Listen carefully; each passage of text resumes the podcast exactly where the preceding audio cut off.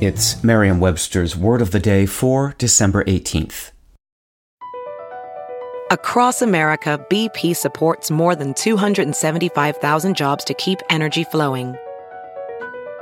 Jobs like building grid scale solar energy in Ohio and producing gas with fewer operational emissions in Texas. It's and, not or.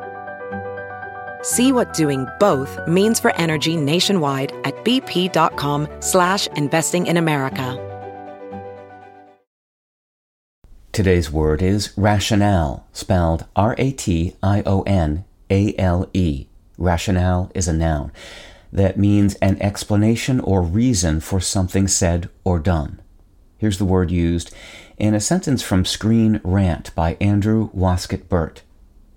The casting of Chris Pratt as the voice of both Mario and Garfield has resulted in further mocking online, but his previous work as a voice artist goes some way in justifying the rationale behind these decisions.